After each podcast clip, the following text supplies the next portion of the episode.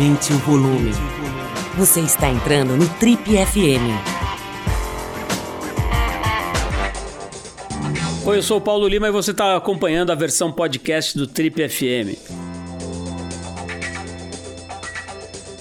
Hoje a gente recebe aqui no Trip FM duas figuras muito, muito icônicas, emblemáticas do rock brasileiro. Estamos falando dos fundadores remanescentes do Legião Urbana, uma das bandas mais importantes da música brasileira em todos os tempos. Acho que dá para falar isso tranquilamente. Estamos recebendo aqui hoje o Dado Vila Lobos e o Marcelo Bonfá, junto com o Renato Russo, que já faleceu, como todo mundo sabe. Os dois criaram essa banda que marcou demais e marca até hoje a vida dos brasileiros. Mas além dessa biografia básica, que é mais ou menos conhecido, o que pouca gente sabe é que o Dado já atuou como compositor de trilha de cinema e o Bonfá também é artista plástico e bodyboarder, gosta bastante de pegar onda com a sua prancha de bodyboard. Bom, a gente, hoje a gente vai descobrir esses e outros aspectos diferentes aí, facetas interessantes e também falar sobre o passado, sobre os anos 80, com essas duas figuraças aí que são muito mais do que músicos, são figuras que já carimbaram os nomes deles, né, na história da música e da cultura brasileira. Marcelo Bonfá e Dado Vila Lobos hoje com a gente aqui no Trip FM. Dado, Marcelo, bom prazer estar com vocês aqui, cara. A gente já se encontrou aí nessas estradas aí no passado, é, mas é muito legal poder conversar com vocês agora, né? Nesse momento que vocês estão aí com essa, com essa nova empreitada, assim, tão bacana, sobre a qual a gente vai falar aqui.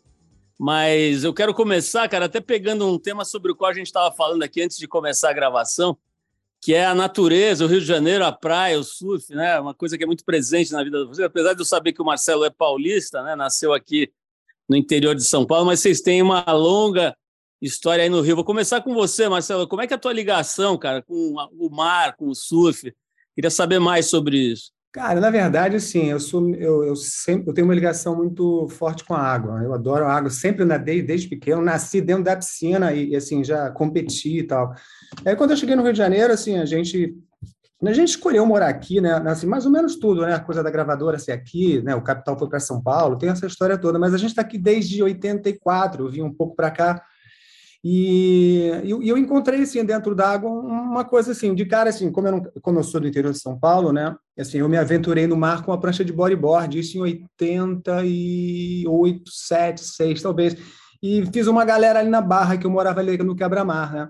Então, assim, eu comecei na época do, do, do Kung, né? Do, do, do da, da, daquela menina que foi pro. É, é, como é que é?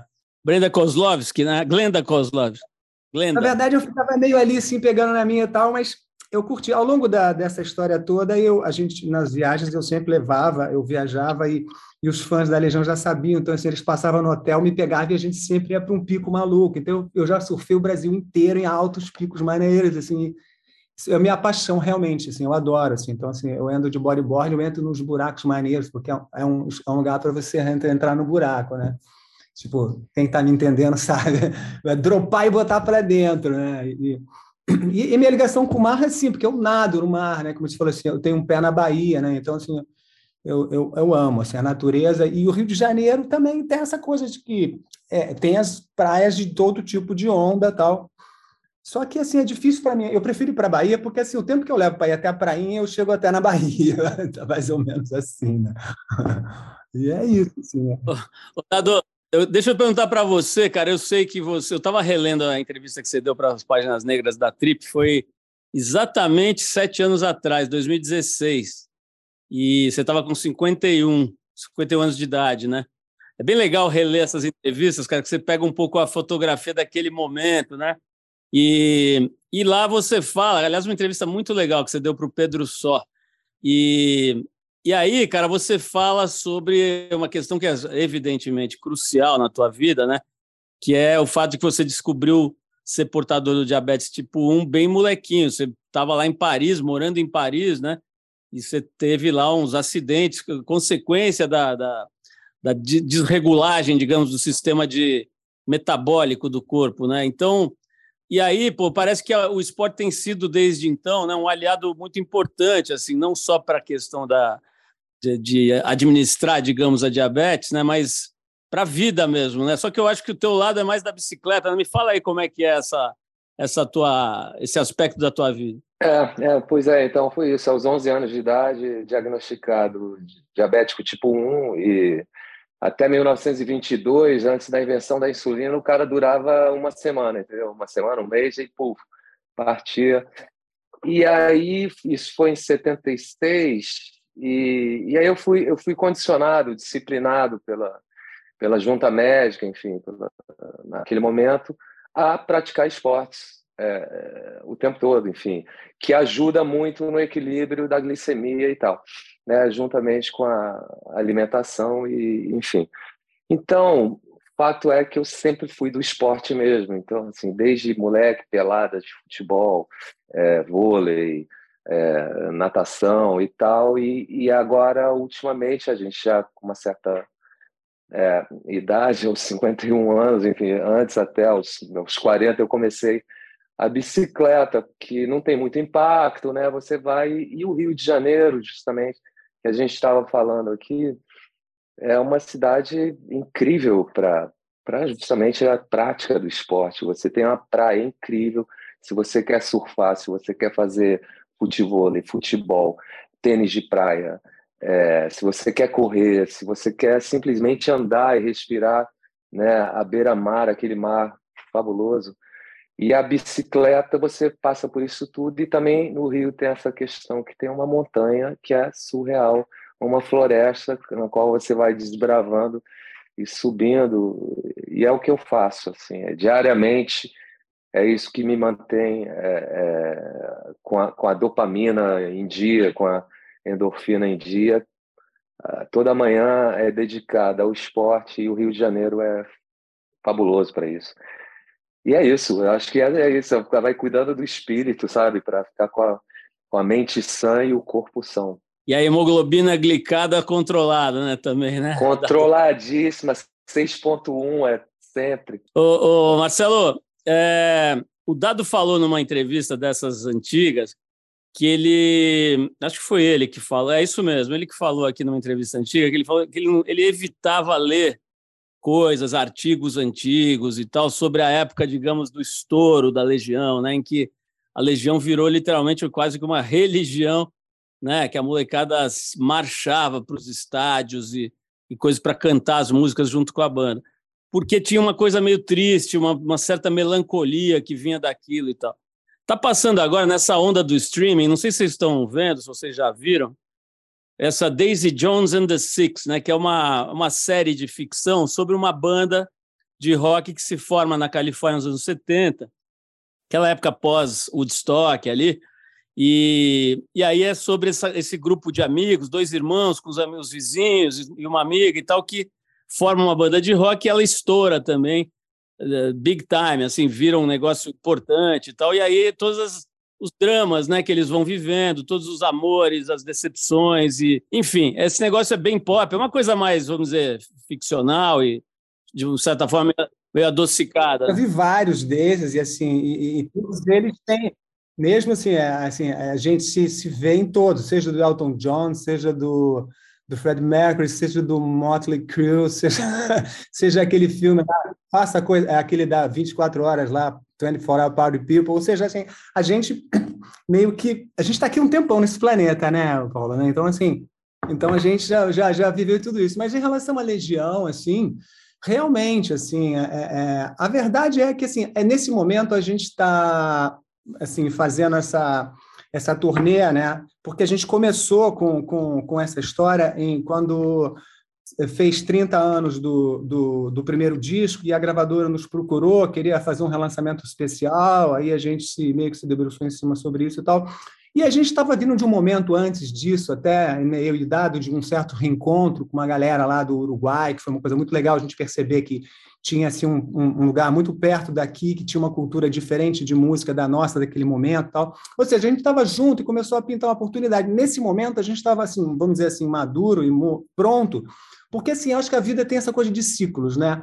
E todo mundo querendo botar a gente de volta no palco, eu e o Dado, sabe? Assim, uma coisa assim. E a gente estava afastado realmente. Todo mundo, assim, amigos e, e é, todo fã, assim, uma coincidência muito engraçada que eu acho que a nossa vida é meio pautada por essas coisas também, que são sincronicidades que a gente percebe, né? Mas é. E aí a gente saiu na estrada, resolveu montar esse projeto, onde a gente comemorava 30 anos do primeiro disco.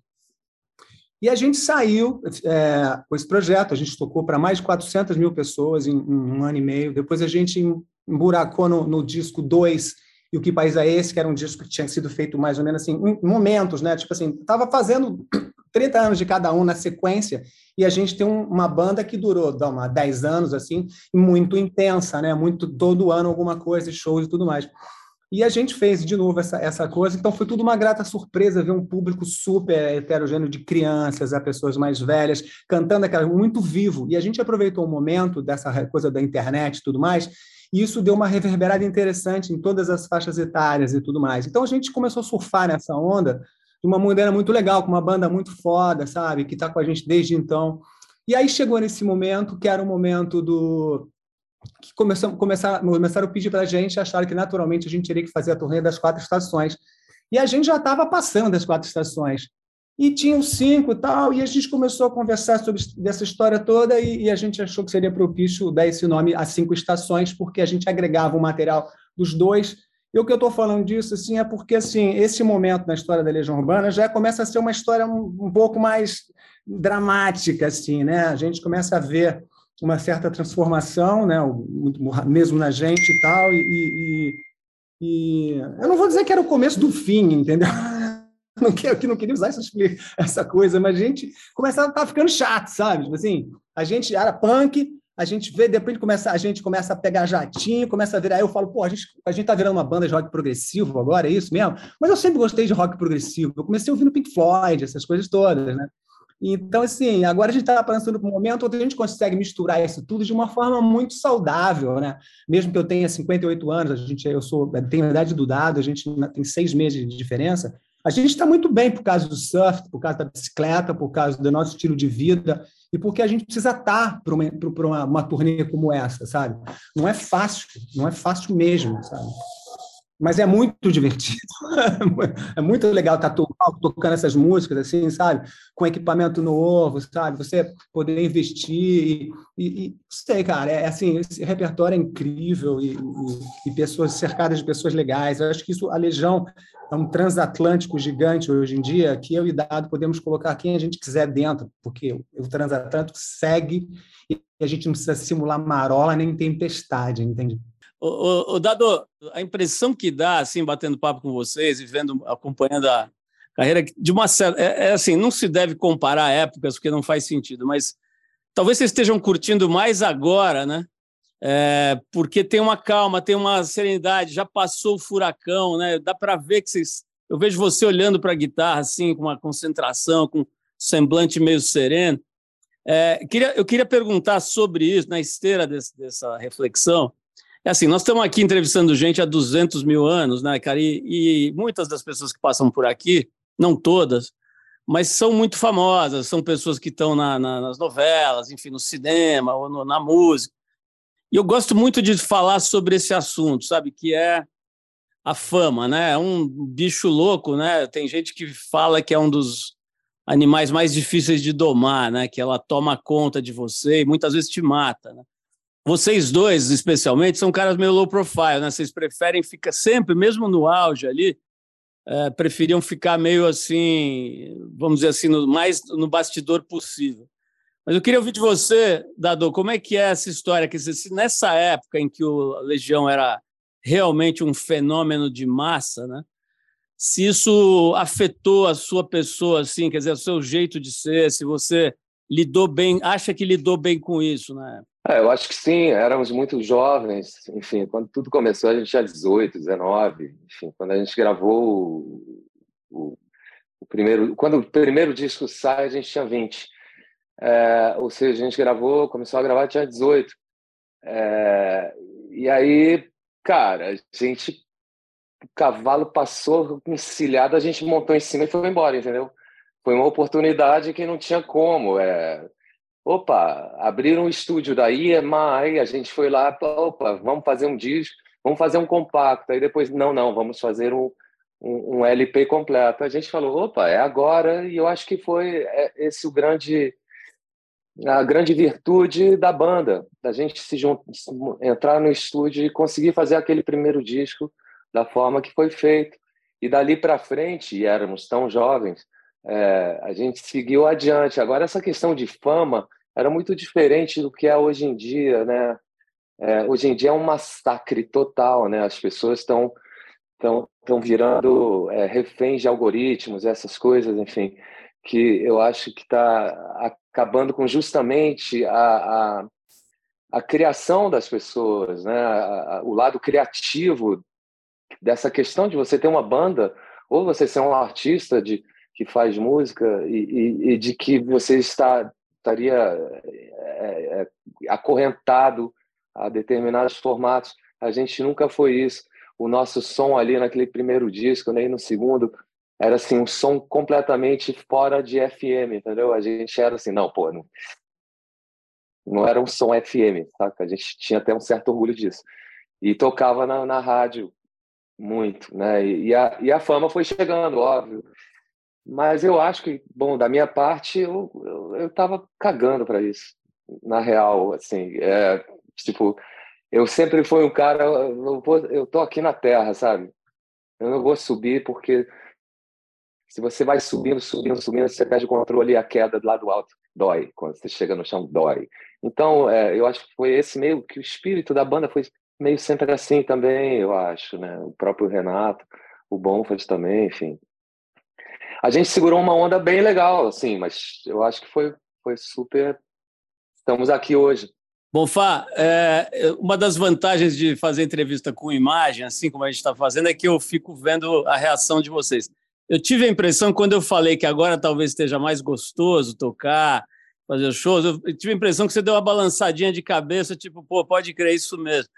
Como é que é? Como é que está sendo para você, cara, essa, esse momento, né? Tocar agora, cara, quando é, já existe uma consolidação da poesia, da música, da história do Legião e tal. Tem, tem um prazer de. É, porque assim, é, é como você falou, ficar fazendo comparações é, muito complicado, ainda mais hoje em dia que toda semana muda alguma coisa, né?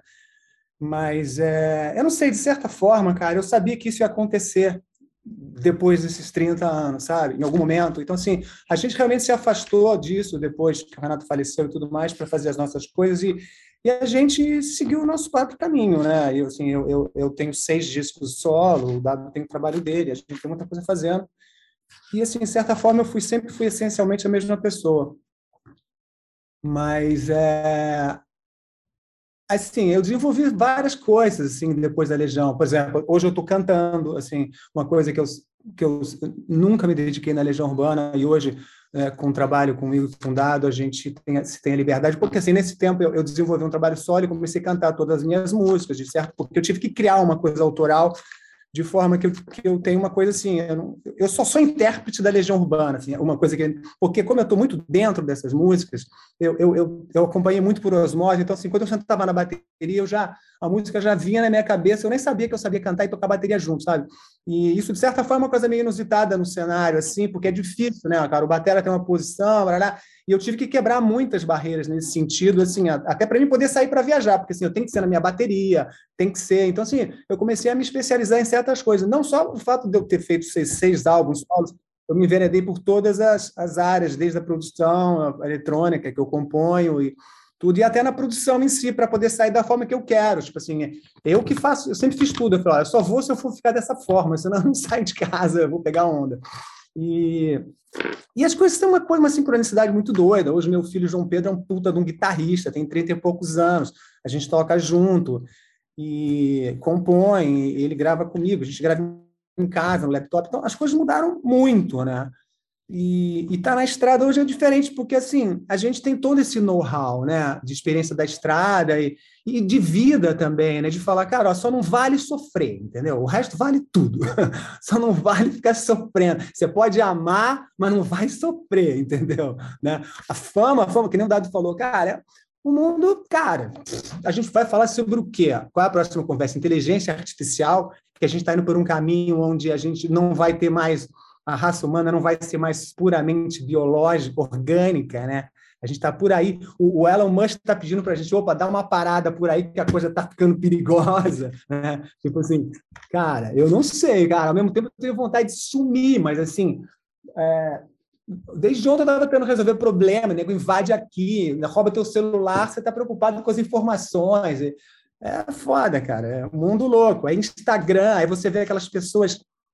O assunto, cara, eu acho que é, a gente, sem querer, a gente criou uma oportunidade na, na, na humanidade para a gente dar um passo além. Assim. Por exemplo, por exemplo você está aqui conversando, o telefone está pescando o que você está falando, tipo assim, é, é, a prova mais cabal de que o que você pensa se realiza, em forma de e-mail, propaganda, seja o que for. Mas essa é a questão da existência cerebral humana. O que você pensa se realiza.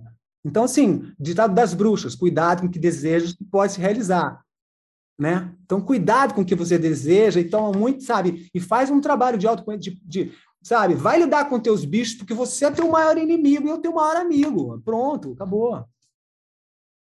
Ô, Dado, uma coisa legal dessa, dessa, desse trabalho da história de vocês, né? Uma das coisas legais é que realmente atravessa o tempo, né, cara? Você vê, eu tenho uma filha de 17 anos que ela conhece o trabalho de vocês, né? Ela, ela, ela sabe, ela ouve, e tal. E é muito legal, porque essa, essa geração é a geração que não, não esteve exposta à mídia tradicional, né? Ela já nasceu nos TikToks da vida tal, mas o trabalho de vocês chega lá, né?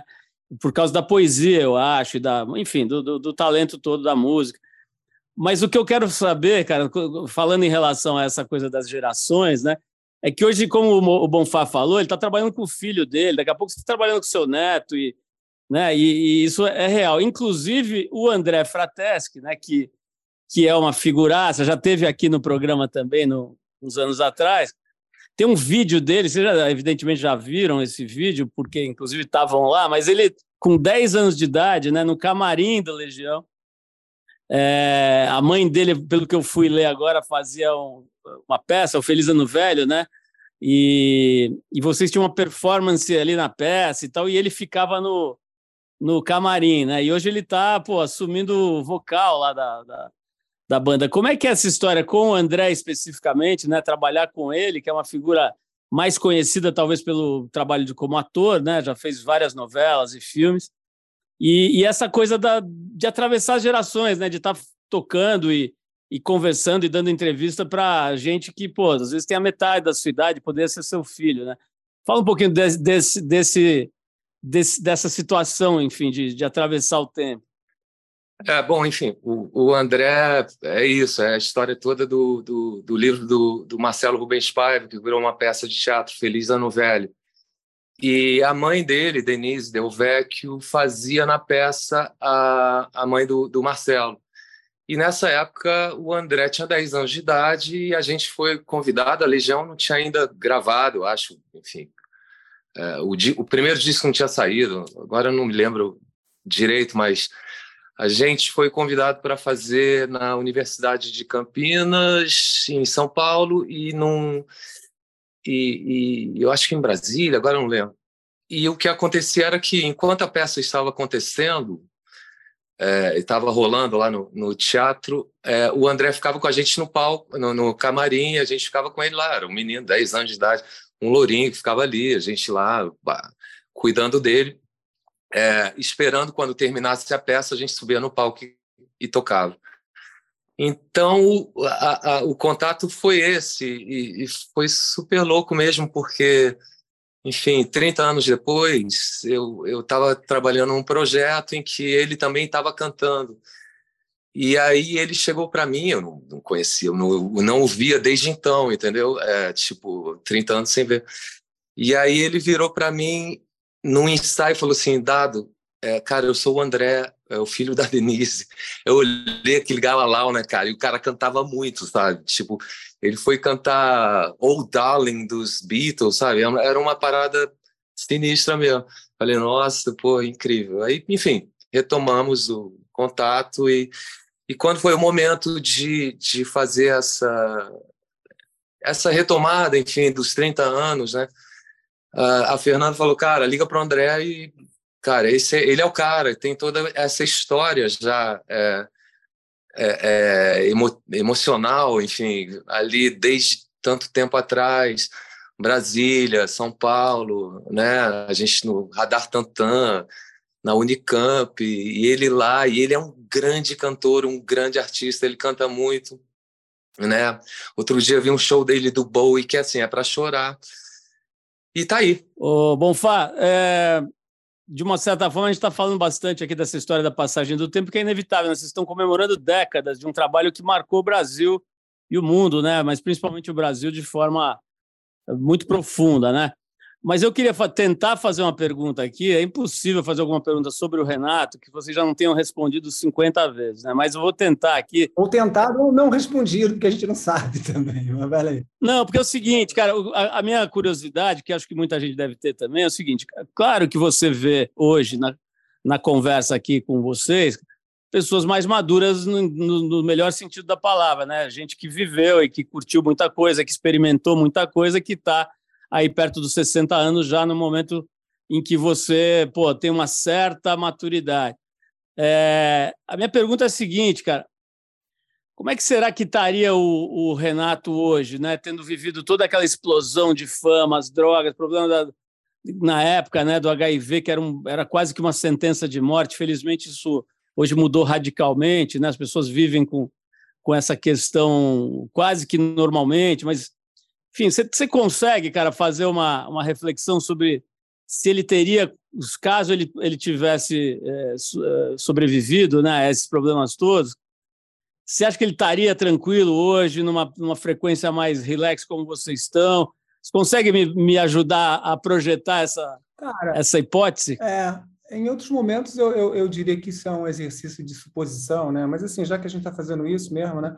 Cara, eu acredito que assim, assim, a gente pode pensar qualquer coisa, mas acho que ele estaria muito bem, sabe? Tipo assim, hoje com a, com a, com a assim, ele tinha uma bagagem, né, é, é, intelectual e tudo mais, assim, suficientemente boa para para trabalhar com isso hoje em dia de uma forma muito ampla, né? E, estar tá com a vida ocupada, né? Completamente, se ele quisesse, né? Tipo assim, é, por mais que a gente diga hoje em dia que a inteligência artificial está chegando justamente aí para nos livrar desse tipo de coisa, de novo, né? Mas, assim, faz o que você quer, que você quer. Assim, esses dias já estava vendo essa coisa sobre a criatividade né, e a inteligência artificial, né? Falando sobre isso.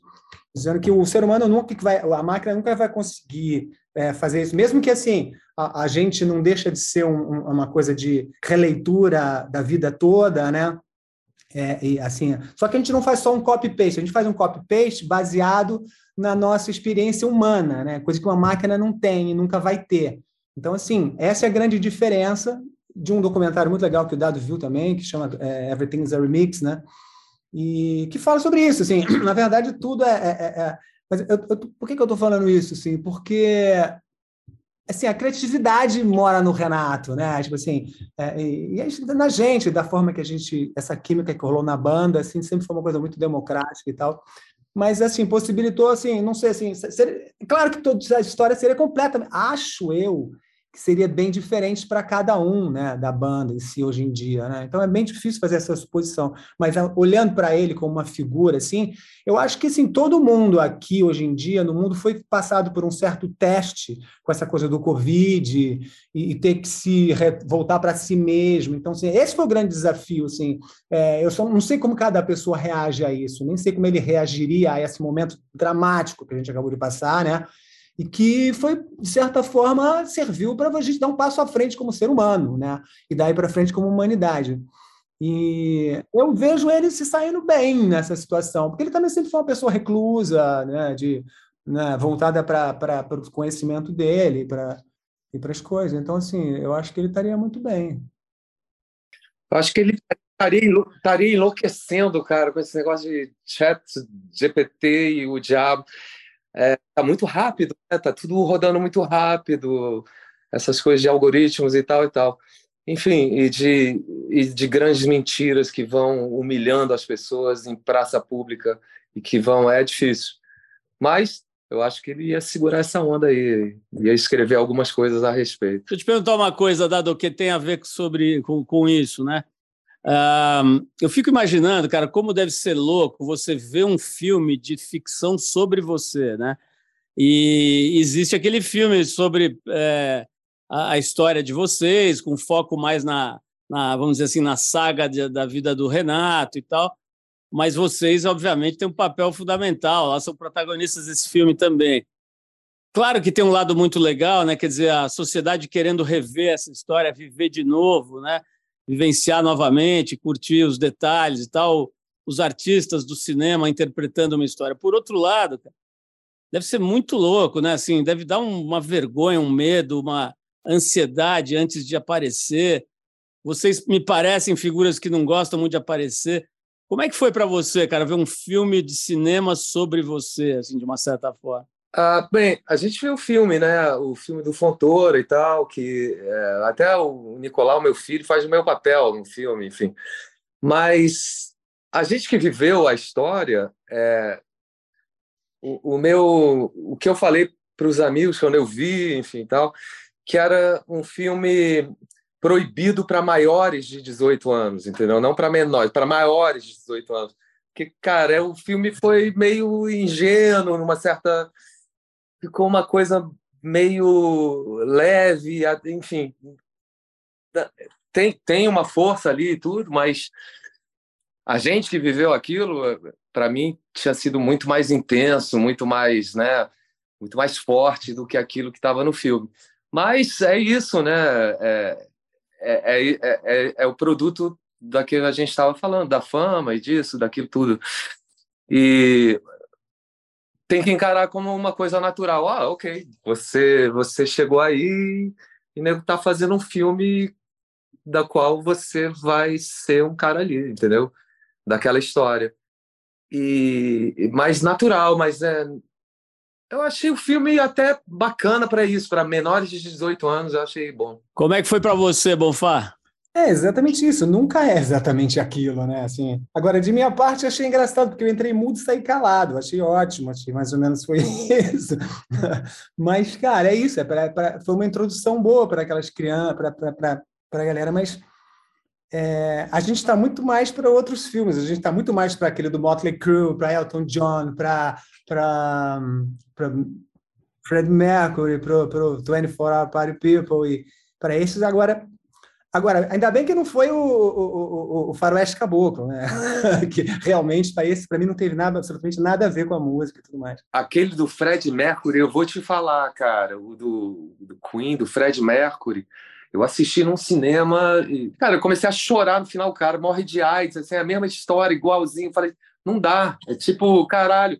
Eu, e quando você falou lá atrás, ah, que você, eu não gostava de, de ler a respeito da, das biografias, enfim, daquela coisa toda, é isso, cara. As histórias são todas muito parecidas. E, e, e, cara, e não preciso disso. A real é essa. É difícil, é trágico. Tem, claro, grandes momentos, mas Marcelo, é, deixa eu perguntar para você o seguinte, cara. A gente tá falando, já falou um pouco disso, né? Vocês estão aí é, vislumbrando a virada dos 60 anos, né? Não sei se isso quer dizer alguma coisa relevante, mas o fato é que nas convenções sociais, né?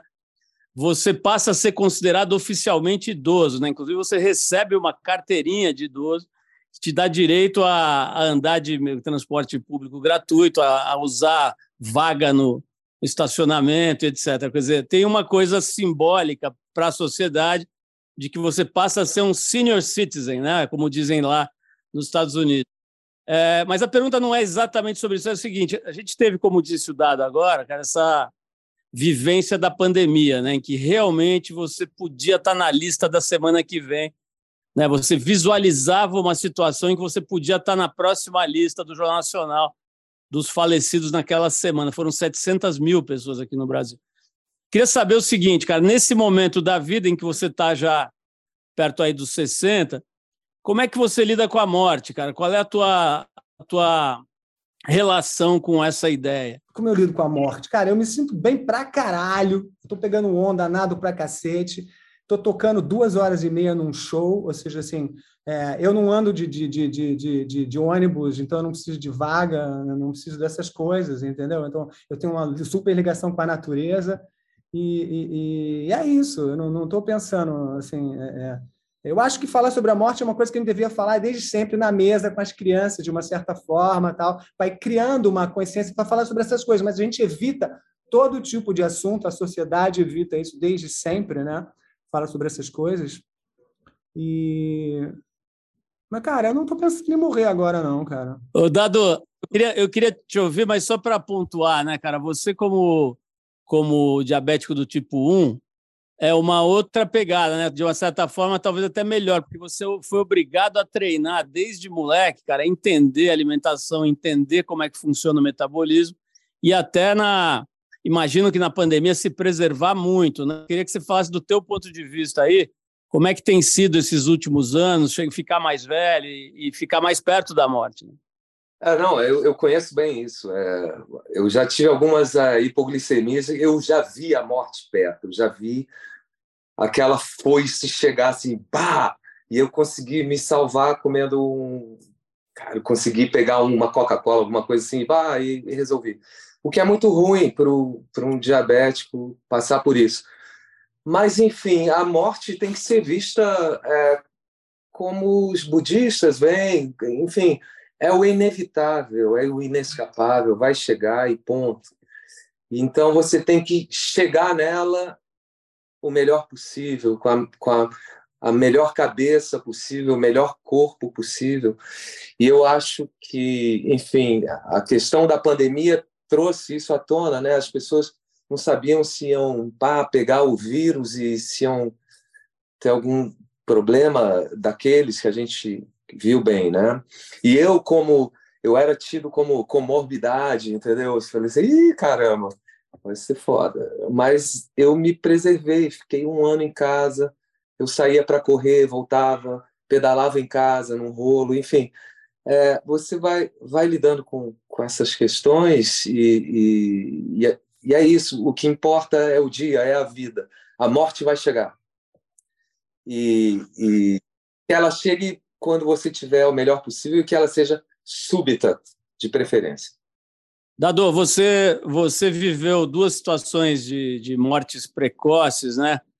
A do Renato, obviamente, e depois da, da esposa do Herbert, né? A Lucy, que faleceu naquele desastre de ultraleve, que foi na frente da sua casa de praia. Enfim, essa história acho que muita gente sabe. É... Cara, como você falou aí, por mais que os budistas tenham uma forma de enxergar isso muito inteligente, a psicanálise e tal, mas todo mundo concorda cara, que não tem muito como se preparar para isso, né? A verdade é que você tem que simplesmente deixar rolar e enfrentar. Mas uma pergunta que me ocorreu agora, cara, é se você teve aquela sensação que muita gente tem quando alguém que você ama morre, de que você queria falar alguma coisa que você não falou, né? Você já, isso já te passou pela cabeça com relação ao Renato, cara, que faltou falar alguma coisa? É claro, claro. É lógico, é, é tipo assim, caralho, eu não falei pro cara, sacou? O cara foi embora, subitamente, assim, de certa forma. É, e, e ficam sempre coisas pendentes, eu acho, assim, até coisas bobas em relações é, é, é, bobas, assim, da vida, do dia, mas, enfim, é, um grande respeito pelo Renato e tudo, quando ele partiu e, e a coisa toda. Mas eu lembro muito bem é, quando a gente gravou o primeiro disco, veja, sei lá, eu tinha 18 anos, 19, é, um aprendiz é, do instrumento. Hoje em dia eu até domino um pouquinho a, o instrumento, melhor do que 30 anos atrás. E ali a gente estava realmente aprendendo e experimentando, né? Mas eu um dia eu li no num diário dele, porque ele escrevia diários, e por um acaso sei lá, tinha um diário que acabou na minha frente. Não que eu tenha ido lá buscar, ler o diário dele. E aí ele botou assim, gravação do primeiro disco, ele meteu assim, I hate those guitars. Porque ele escrevia em inglês, né? Ele achava que só ele falava inglês. E aí eu falei assim, opa, o cara realmente não curte, mas enfim, é o que eu tenho para dar. Então foi aonde chegamos e tal. Então eu queria ter perguntado para ele isso, falar assim, mas como, cara, que a gente chegou, poderia ter poupado, né, assim, alguma coisa, ter chegado tão longe. Essa ia ser minha pergunta, mas depois eu acho que ele, ele começou a curtir e tal, e a gente virou essa banda aí, que, que é a Legião Urbana. Ô, ô Bonfá, e você, cara? Você tem alguma coisa que você possa compartilhar, que você teve essa sensação, ou, ou é diferente para você em relação ao Renato? Nem para ele, nem por mim, nem por ele, assim, sabe? O que ele dizia é o seguinte: ele falava assim, Bonfá, você tem que comer mais macarrão com salsicha. Eu falo, puta merda, cara, come você. O Bonfá, para a gente terminar, cara, eu queria te fazer a pergunta mais difícil da entrevista, cara. Eu deixei para você que é o seguinte, cara. É, alguns anos atrás, o Dado fez um ensaio sensual para a nossa revista feminina, a TPM, que fez um sucesso muito grande, cara. Até hoje as pessoas disputam exemplares daquela revista. A minha pergunta para você é muito simples, Bonfá. Você acha que o Dado agora, em, eh, comemorando os 30 anos da, da, da do, do, do, do, disco, deveria refazer ah, aquele ensaio tá sensual? Cara, tá um gatão, ainda, tá, tá, tá, inspirando, tá partindo, ainda tá, tá maluco. Pô, aí, bicho. Ô, Marcelo Dado, obrigado, cara, adorei ver vocês aí conversar, ver, ver o quanto vocês estão o quanto vocês estão, o quanto vocês estão em forma em todos os sentidos, né, cara, com a cabeça boa e pô, com essa maravilha de, de, de turnê é, para rolar, né, cara? Eu vou estar tá lá certamente no show de São Paulo. Se não der, vou no de Sorocaba, em algum eu vou para ver essa, essas músicas tão especiais, né, cara? Que de fato, para qualquer um, para qualquer um que esteja para qualquer um que esteja vivo nesse momento aqui no Brasil, elas são importantes. Pode ter 17 anos, 15, 60, o que for, né? São músicas que já viraram atemporais porque são de verdade, é clichê, mas são de verdade clássicos, né, da música brasileira do que ela tem de melhor. Então, parabéns para vocês pela trajetória, por tudo que vocês fizeram e continuam fazendo. Boa turnê. Parabéns por tudo para vocês aí. Obrigado, valeu, Paulo, valeu, Bonfas. Obrigado, Paulo. Nos vemos. Você ouviu mais uma edição do Trip FM, uma produção da Trip no ar há mais de 37 anos. Direção e apresentação, Paulo Lima. Produção, roteiro e edição, Adriano Conter. Se você quiser ouvir outras entrevistas das edições anteriores do programa, é só acessar o tripfm.com.br. Ou também pode procurar a gente na plataforma digital onde você costuma ouvir seus podcasts preferidos. A gente está em todas, Deezer, Spotify e outras. Semana que vem a gente volta com mais uma conversa boa aqui no Trip FM. Abração e até lá!